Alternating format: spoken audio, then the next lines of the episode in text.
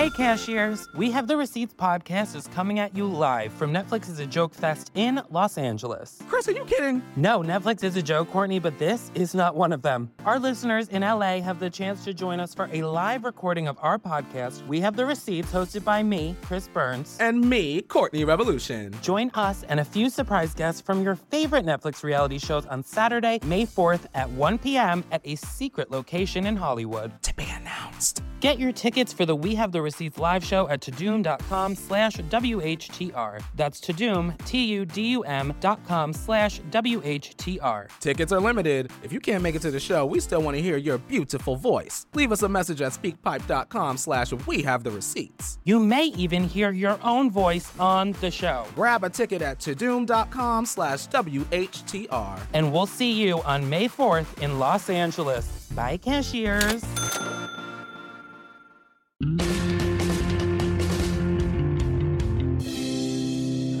I had catastrophic diarrhea this morning. And I just found out that not everybody does. Here's how I found out. We moved. My wife and I moved to a new place. And the new place, the living room couch, is closer to that bathroom than it was in the old place.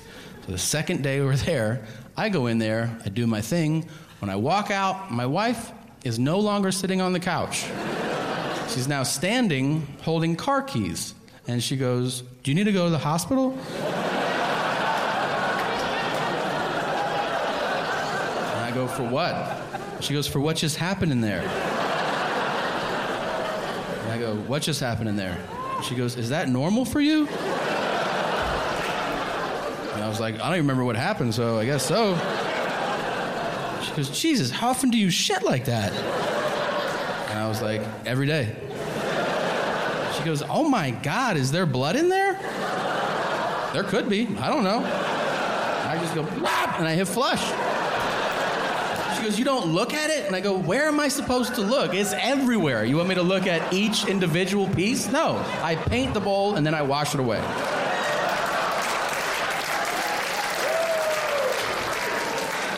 That's how I found out at 34 years old that not everybody has diarrhea every day.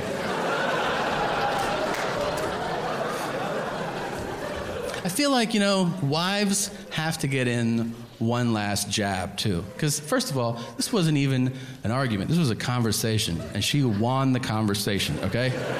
She did. I feel horrible about my digestive system. You win. Settled. I'm sulking on the couch. She's going to leave this day, right? And she stops at the door. She's leaving the house and she goes, "You know you're probably going to die." And I was like, "Cool, babe, have a good day. I'll see you when you go home." Then I start thinking about it. I'm like, maybe I am going to die. I went to the doctor that day. And I'm going to be completely honest with you. I went to the doctor and I was like, all right, I'm just going to get a checkup. See what's going on. The honest truth is, I knew it wasn't going to be awesome, okay? I knew the doctor wasn't going to be like, "You might be surprised to hear this, but you're perfect. Like, you're a perfect physical specimen, man." I knew that wasn't going to happen, but I didn't expect him to be a dick. Usually they're not. I feel like in my experience, doctors are polite, almost overly polite, where it's phony and condescending. When they go, "Oh, really interesting story you got there." Doctors do that because you're telling them a story, and doctors don't want to hear a story. Doctors want to hear, "This hurts." Not, "I was over at my friend Charlie's house, and we went to move the ottoman, and," I mean, you can use it as a coffee table, or you could use it as an ottoman, it's up to you. And your doctor's like, "I want to blow my fucking brains out right now." I go in there, I sit on the exam table, which is my least favorite table to sit on in the world.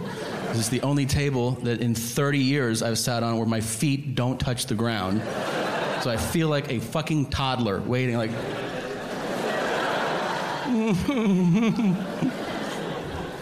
My doctor comes in. He doesn't say hello. He doesn't say good morning. He just walks in. He points at me, which is super aggressive, you know, to start a conversation with somebody like, "Hey, man." You're like, "Hey, what's up, man?" And he goes, "Do you want something for your hair?" And I go, "What?" And he goes, do you want something for your hair? And I go, I don't get it. And he goes, has nobody told you that your hair's falling out? And I was like, damn. No.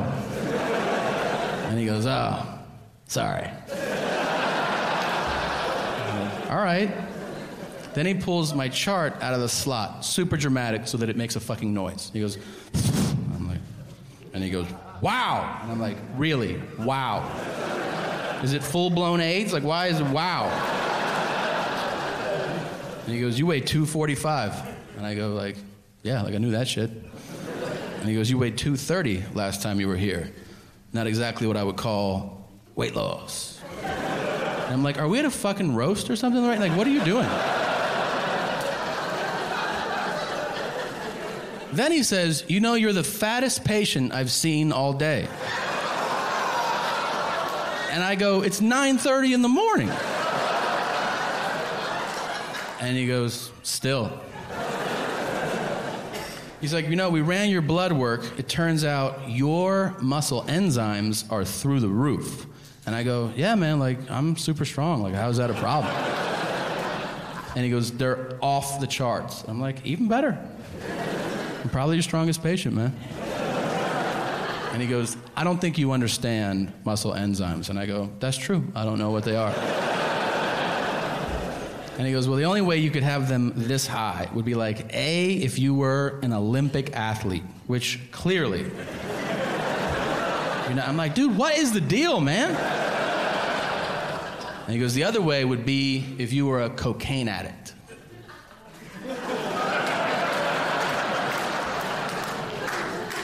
And I go, I don't do coke. And he goes, I'm your doctor. You don't have to lie to me.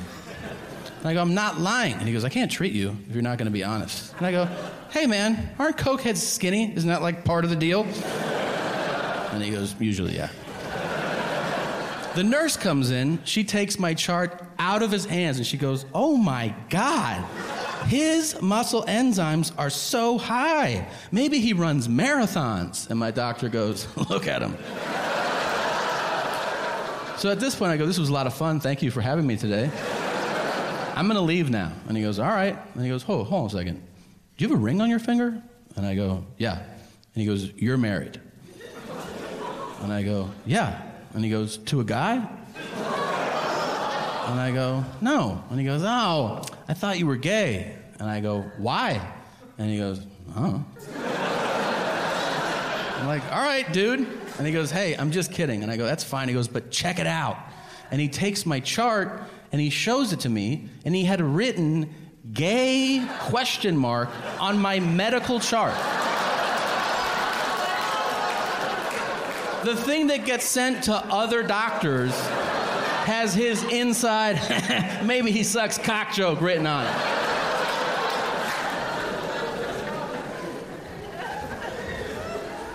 I went home, I told my wife, she's like, oh my God, what are you gonna do? And I was like, what do you mean? And she goes, I mean, are you ever gonna go back there? I'm like, are you out of your mind? That's the funniest fucking doctor in the world. Of course I'm going back there. I have like Don Rickles as my primary care physician. It's amazing. I'm faking injuries to go back to this guy. You know you're a piece of shit. I'm like, yeah, I know. He's fucking amazing. Watch Tom Segura, Completely Normal, only on Netflix.